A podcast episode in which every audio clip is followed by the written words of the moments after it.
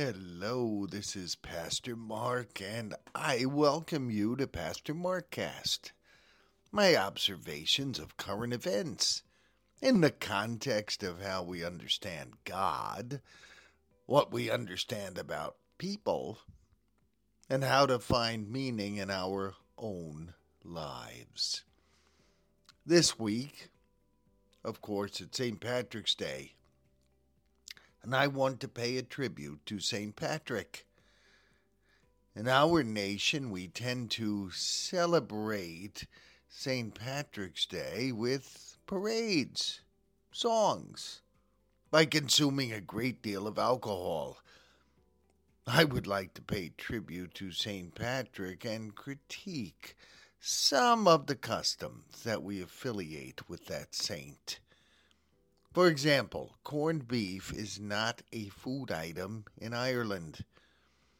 American Irish began eating this in New York City as they affiliated with German immigrants who regularly ate this as a staple.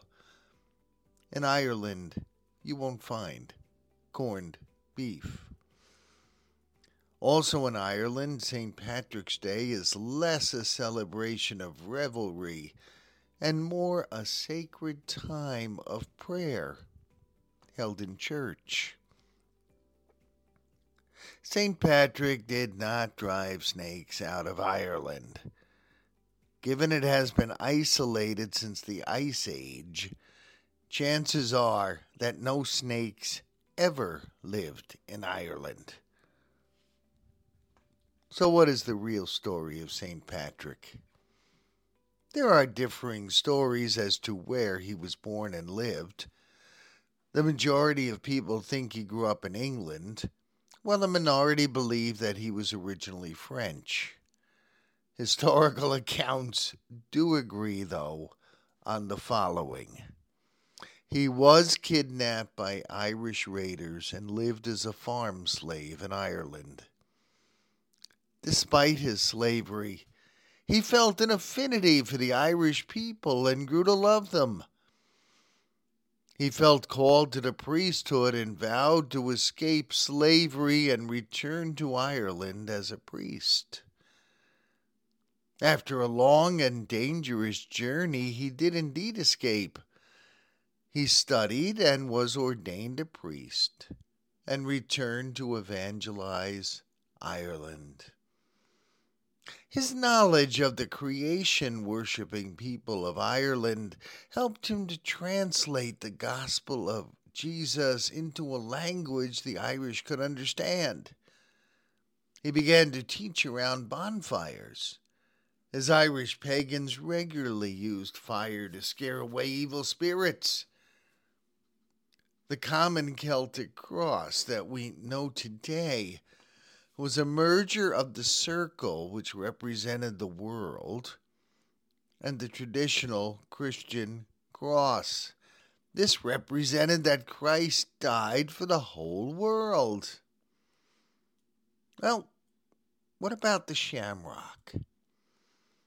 St. Patrick used this as a teaching tool to explain the Holy Trinity whether he had exceptional speaking gifts, extra charisma, or his use of Irish tradition was effective. He moved Christianity to be the majority religion of the people on that island. He felt love and affection for those who once enslaved him. How many of us would be so loving toward people who made us slaves? How many of us would fall in love with people who had captured us by violence? How many of us could tailor our preaching so well by knowing our audience? I suspect not many of us have the heart and talents of Saint Patrick. He showed courage in his escape. He showed love for oppressors. He showed ingenuity in evangelism. He is a role model for us all.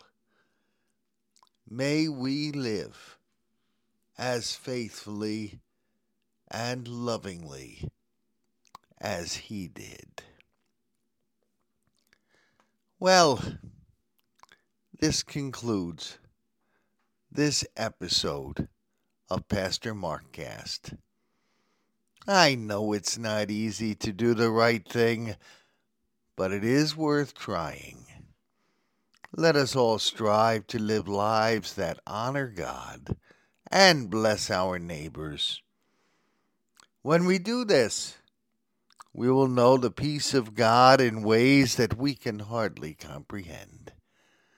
May God bless you this day and the whole week to come.